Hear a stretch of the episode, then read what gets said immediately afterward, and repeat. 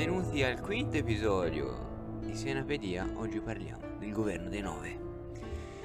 L'ottantennio seguente, la battaglia di Montaperti, è il periodo di maggior prosperità per Siena sia a livello economico che culturale, con la costruzione di nuovi edifici e monumenti, la commissione di opere d'arte a quelli saranno i maggiori esponenti della scuola senese. Chi ha permesso tutto questo è stato il governo dei nove, cioè nove consoli eletti da una commissione di uomini che avevano posizioni privilegiate nella città. I nove governavano la città per due mesi per poi essere sostituiti da altri nove consoli.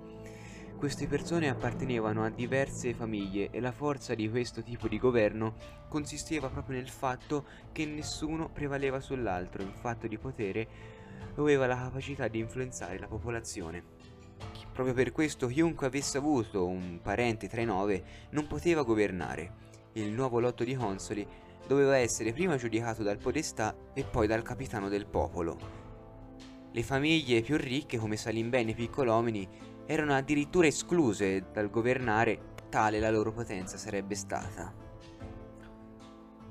Le altre istituzioni governative erano l'Assemblea Generale, formata da 300 cittadini, che discuteva politica interna ed esterna. Poi vi era il Podestà, che supervisionava le riunioni dei nove. Vi erano poi ufficiali come il Capitano del Popolo e altri giudici che garantivano la continuità del governo dei nove, come il Ministro della Biccherna e della Gabella. Nove anni dopo la vittoria di Montaperti, nel 1269, Siena, guidata da Provenzanza Alvani, cadde a Colle Valdelsa contro Firenze e diventa guelfa. Di conseguenza anche Nove e tutta la popolazione senese eh, diventa di orientamento eh, guelfo. Questo evento può essere visto di buon occhio dal momento in cui si abolivano tutti i frazionalismi che ci potevano essere. Gli anni passano e i cittadini si rendono conto di non avere un tanto dire nelle, nelle decisioni politiche.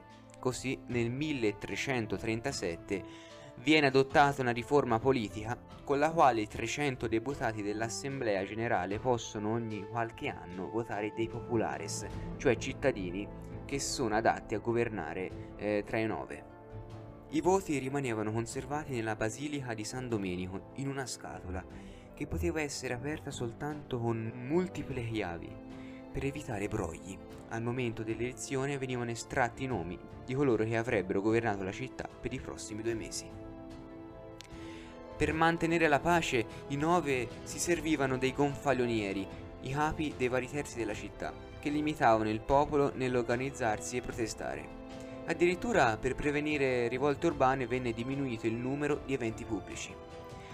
Tuttavia nel 1325, l'ultima domenica prima del carnevale, centinaia di senesi eh, si riunirono in piazza del campo e organizzarono un gioco della pugna.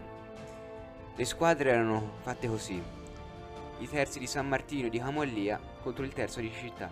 Se non fosse stato per l'intervento del vescovo e del clero, il governo dei nove sarebbe stato rovesciato. Ma questa era soltanto una delle tante rivolte o attacchi, anche sotto la forma di un gioco, di un festeggiamento come era il gioco della pugna, che i nove avevano già affrontato.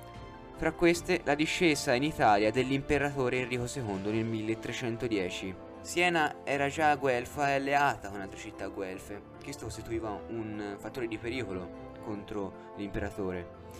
E soltanto la sua morte improvvisa a Buon Convento, poco prima di Siena, salvò la città e il governo dei Nove. Molte delle altre repubbliche italiane dimostrarono una vita corta e di essere particolarmente caotiche. Nonostante questo, il governo dei nove governò per 70 anni, più della vita di un uomo o di una donna senese di quel tempo.